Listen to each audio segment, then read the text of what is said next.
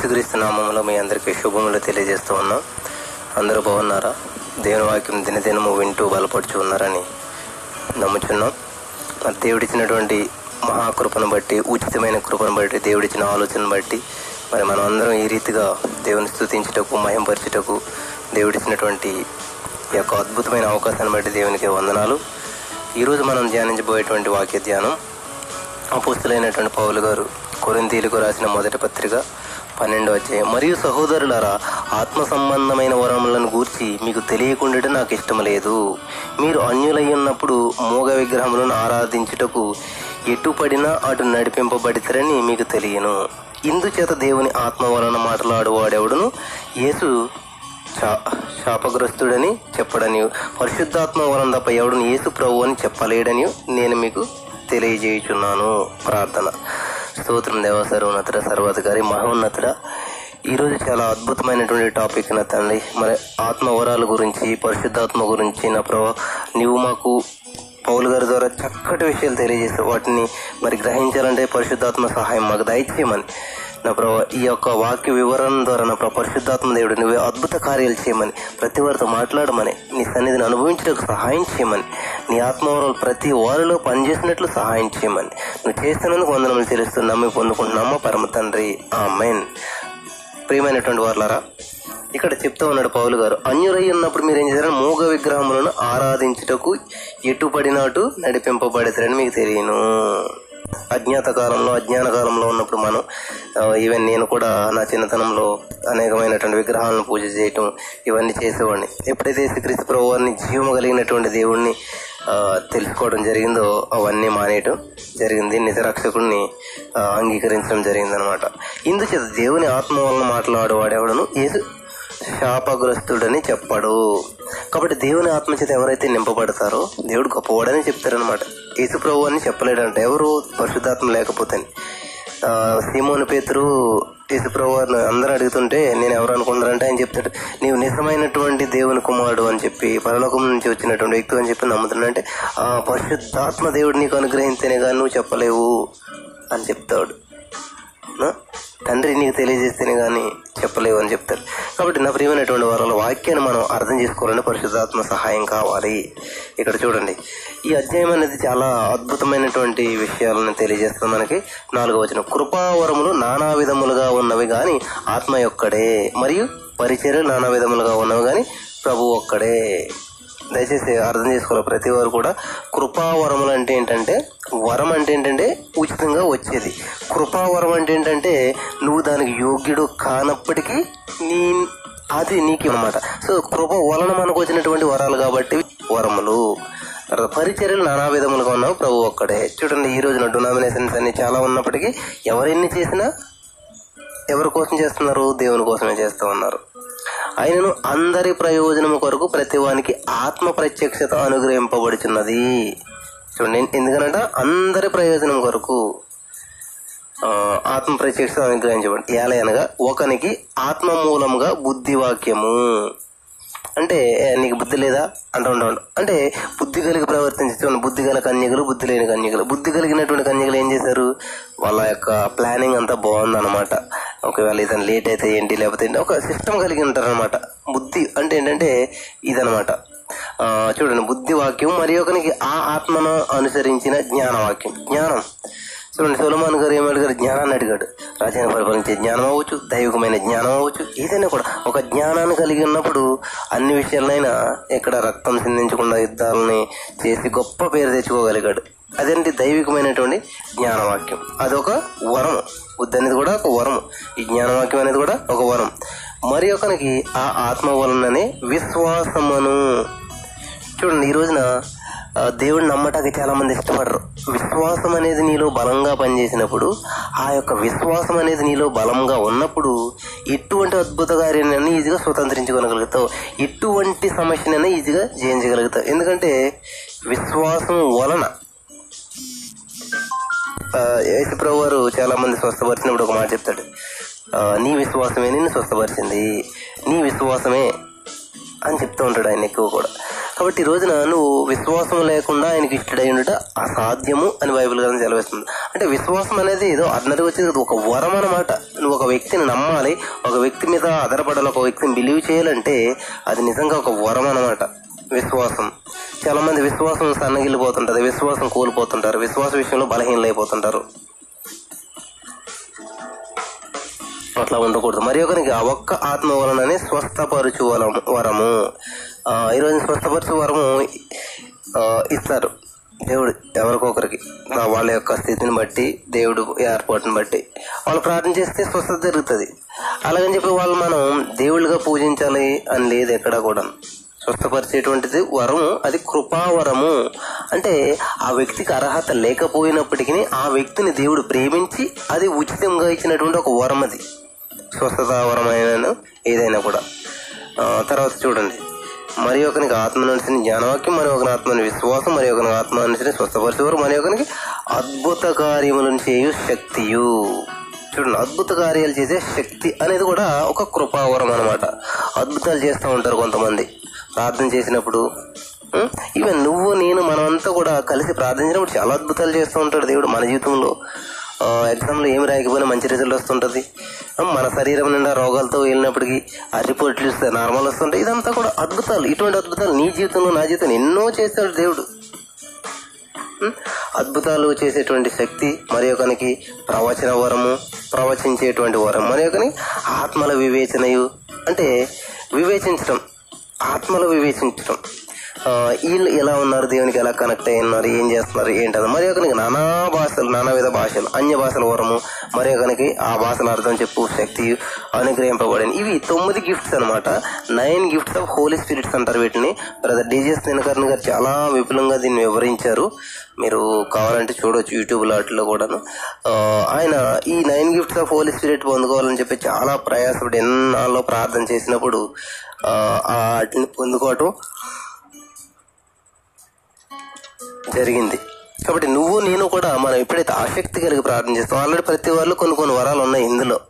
కానీ మనం వాటికి విలువను ఎదురు తెలుస్తుంది మనకు ఆ- వాక్యం. ఇవన్నీ కూడా ఏంటంటే ఆత్మ మాత్రం ఒక్కటే. దాన్ని అర్థం చేయడానికి కౌలు గారు చక్కటి ఒక ఉదాహరణ చెప్తున్నాడు. ఆయనను వీటన్నిటిని ఆ ఆత్మ ఒక్కడే ఒక్కడే ఒక్కడే. ఆత్మ అంటే ఒక్కటి కాదు. చూడండి ఆత్మ అంటే ఎవరు? పరిశుద్ధాత్మ దేవుడు. పరిశుద్ధాత్మ దేవుడే అనగా పరిశుద్ధాత్మ వచ్చి కూడా ఎవరి గురించి చెప్తారంట? యేసుప్రభు గురించి చెప్తారనమాట అన్ని కూడా ఎక్కడ ఉన్నాయంటే యేసుప్రభు వాళ్ళు ఇమిడి ఉన్నదన్నమాట మొత్తం అంతా కూడా. ఈ పరిశుద్ధాత్మ దేవుడు అనాలి తప్ప మనం పరిశుద్ధాత్మ వచ్చింది పోయింది ఇట్లా అనకూడదు ఎప్పుడు కూడా. దేవుడు ఆయన త్రిత్వంలో ఒక్కడమాట ఆయన. ఎలాగో శరీరము ఏకమై ఉన్నను అనేకమైన అవయవములు ఉన్న కలిగి ఉన్నదో ఎలాగో శరీరము యొక్క అవయవములన్నీ అనేకములైనను ఒక్క శరీరమై ఉన్నవో అలాగే క్రీస్తు ఉన్నాడు. కాబట్టి క్రీస్తు ప్రభు వారు ఎందుకని ఇలాగా డిఫరెంట్ డిఫరెంట్గా అన్యవాసుల వరం ఒకరికి స్వస్థపరిచే వరం ఒకరికి ప్రవచన వరం ఒకరికి ఇవన్నీ ఎలా డిఫరెంట్ డిఫరెంట్ ఎందుకు ఇచ్చాడు అంటే ఆయన అప్పుడు చూడండి ఒక మనిషికి చెయ్యి ఎందుకు ఇచ్చాడు కాలు ఎందుకు ఇచ్చాడు ముక్కు ఎందుకు ఇచ్చాడు అంటే ముక్కు వాసన చూస్తుంది కళ్ళు చూస్తుంది చెవులు వింటాయి.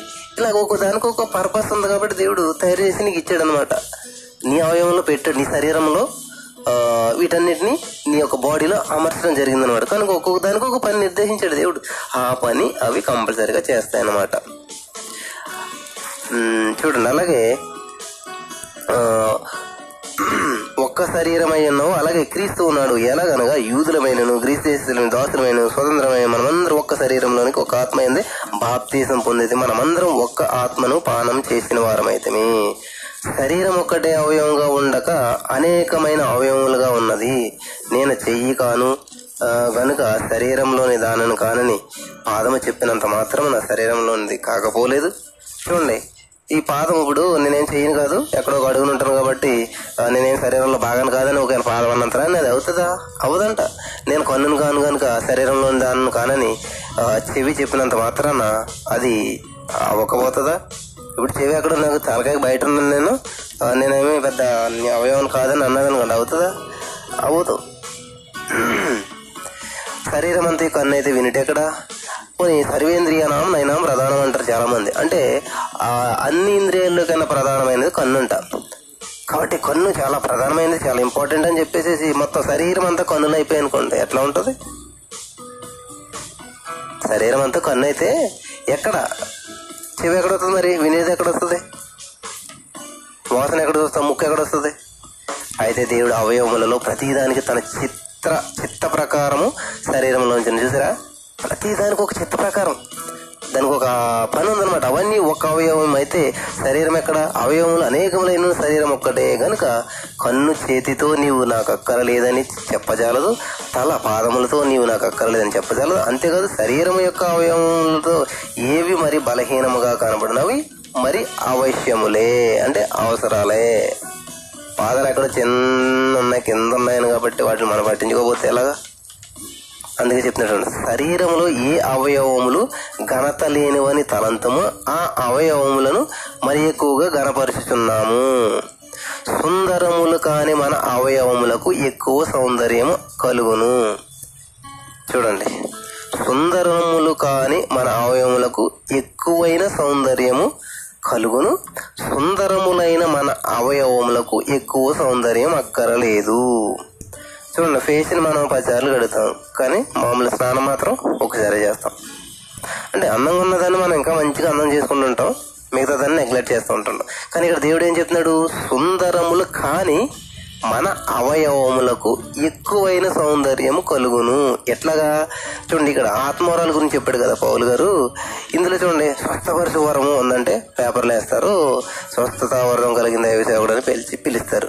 అదే విశ్వాసం అనే వరం ఉందనుకోండి పట్టించుకోరు. వాక్యం చెప్పే వరం అంటే వాక్య జ్ఞా జ్ఞానవాక్యం లేకపోతే బుద్ధి వాక్యం ఇట్లా ఇది ఒక్కొక్క వరం అనమాట ప్రతిదీ కూడా ఈ తొమ్మిది వరాలు లో ఏ ఒక్క వరం ఉన్నా కూడా దేవుడు అద్భుతంగా వాడుకుంటాడు. కానీ కొన్నాట్లు మన ఏంటి స్వస్థపరిచే వరం. వావ్, ఆ, అద్భుతాలు చేసే వరం. ఈ వరాలకే మనం ఏం చేస్తూ ఉంటుంటాం ఇంపార్టెంట్ ఇస్తూ ఉంటాం. అంటే సుందరములైనటువంటి అవయవములకు మరి సౌందర్యం అక్కర్లేదు. సుందరములు కాని అవయవాలు అంటే ఏంటి? మనం కొన్ని అవయవాలు ఉంటాయి. మన మన బాడీలోనే అరికాళ్ళు ఉన్నాయని కానీ పెద్దగా పట్టించుకో వాటిని ముఖం ఉందనుకోండి దానికి అంత ఫేస్ రాసి ఫేస్కి క్రీమ్ రాసి అవి రాసి చాలా నీట్గా పెట్టుకుంటుంటాం కానీ దేవుడికి అట్లా లేదంట. సుందరములు కాని అవయవాలను కూడా మరి ఎక్కువ ఘనతను ఎక్కువైన సౌందర్యాన్ని కలుగును. అంటే కలగజేసేటువంటి వాడు అనమాట దేవుడు. దేవుడు కలగజేస్తాడు కంపల్సరీగా. నిన్ను నన్ను కూడా దేవుడు ఆశీర్వదిస్తాడు. బలహీనమైనటువంటి వారిని దేవుడు బలపరిచి ఉన్నతమైన స్థితికి తీసుకెళ్తాడు తన ఆత్మవరాల చేత నింపి. అయితే శరీరంలో వివాదం లేక అవయవములు ఒకదాని ఒకటి ఏకముగా పరామర్శించులాగా దేవుడు తక్కువ దానికే ఎక్కువ ఘనత కలిగజేసి శరీరమును అమర్చి ఉన్నాడు దేనికి స్తోత్రం? కన్ను ఎంత డెలికేట్ అండి కందానికి చాలా విలువ ఎక్కువ. అలాగా తక్కువ వాటికి ఎక్కువ. అంటే నువ్వు నేను కూడా దేవుని సన్నిధిలో ఎంతో తక్కువ వాళ్ళుగా ఉన్నప్పుడు కూడా దేనికి యోగ్యం కానప్పుడు కూడా దేవుడు మనకి ఈరోజు ఎంతో ఘనతను ఇచ్చిన. నువ్వు గమనించినావా లేదో? అటువంటి మీరు క్రీస్తు యొక్క శరీరమై ఉండి ఇక్కడ ఇరవై ఆరు వచ్చిన చూడండి. ఒక అవయవం శ్రమ పడినప్పుడు అవయవములన్నీ దానితో కూడా శ్రమ పడును. చూసారా? మనకి జ్వరం వస్తే ఇంజక్షన్ చేతి చేస్తారు.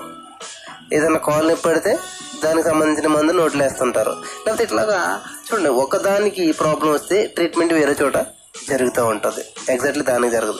కాబట్టి ఏదన్నా మనకు సంతోషం వచ్చినప్పుడు శరీరం అంతా కూడా సంతోషపడుతుంది బాధ వచ్చినప్పుడు శరీరం అంతా బాధపడుతుంది. శరీరాన్ని ఎందుకు పోల్చాడంటే సంఘం అనేది శరీరంతో సమానం కాబట్టి శరీరంలో ఉన్నటువంటి అవయవాలన్నీ ఎలాగైతే కాలుకి ప్రాబ్లం వచ్చినా చేయి బాధపడతా చేయికి ప్రాబ్లం వచ్చినా కాలు బాధ ఇవన్నీ కలిసి చక్కగా ఎలా ఉంటే మీరు కూడా అలాగ ఉండాలని చెప్పి పౌలు గారు తెలియజేస్తూ ఉన్నాడు. అటువంటి మీరు క్రీస్తు యొక్క శరీరం అయి ఉండి వేరు వేరుగా అవయవములై ఉన్నారు.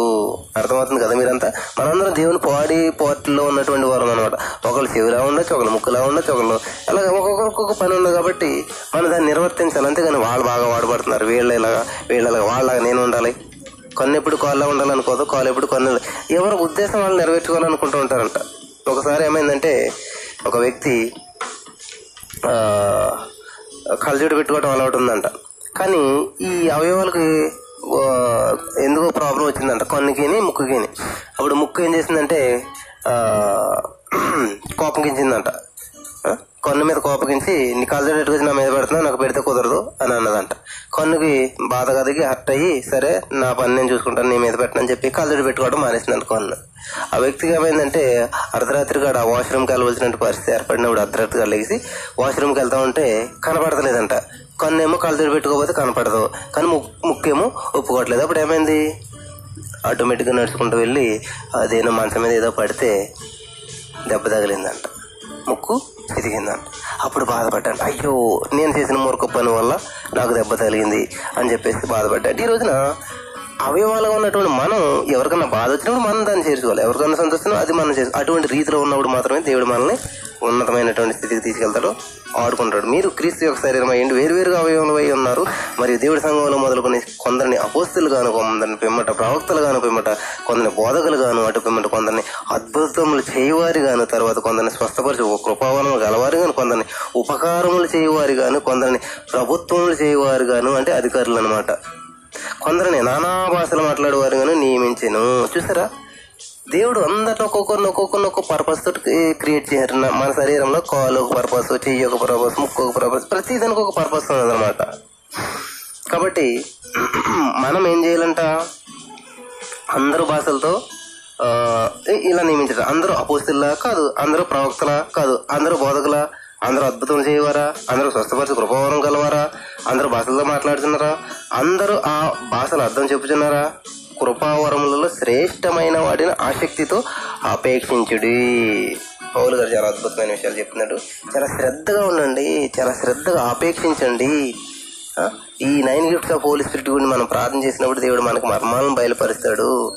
దేవుడు ఈ ఆల్రెడీ మనకు విశ్వాసం వారు అందరిలోనే అందరిలోనూ బుద్ధి అనేటువంటి వరం అందరిలో ఉంటది జ్ఞానం అనేటువంటి వరం అందరిలో ఉంటది. స్వస్థపరిచి వరం లేదని చెప్పి నువ్వు భయపడ బాధపడకూడదు. స్వస్థపరిచి వరం ఉన్న వ్యక్తిని చూసి నువ్వు జలస్ ఫీల్ అవ్వకూడదు. దేవుడిని అడగండి. అడుగు వారికి తన నిశ్చయముగా ఇస్తానని దేవుడు వాగ్దానం చేస్తున్నాడు. ఈ రోజు నువ్వు ఏ ఆ విషయంలోనైతే నువ్వు నియమించబడ్డావో? నువ్వు పరిచయం చేసే విషయంలో నియమించబడ్డావా?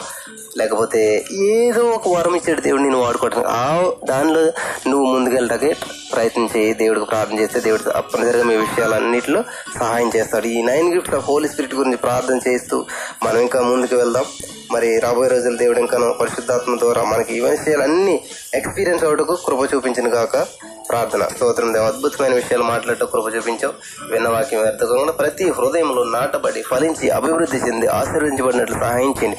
ఈ nine gift gifts of holy spirit గురించి ప్రభావ ఈ తొమ్మిది కృపావరం గురించి ప్రతి వారు తెలుసుకున్నట్లు వాటి ద్వారా పొందేటువంటి ఉపయోగాలు తెలుసుకున్న ప్రభావ మరి సంఘం క్షమాభివృద్ధి కలగటానికి నా ప్రభావ ఈ వరాలను నువ్వు అనుగ్రహించి మరి ఆ వరాల స్వార్థం కొరకు ఉపయోగించుకోకుండా నిన్ను మహింపరిచి నేను ఆమెను మహింపరిచినట్లు నా ప్రభు వాటిని వాడట కృప చూపించమని.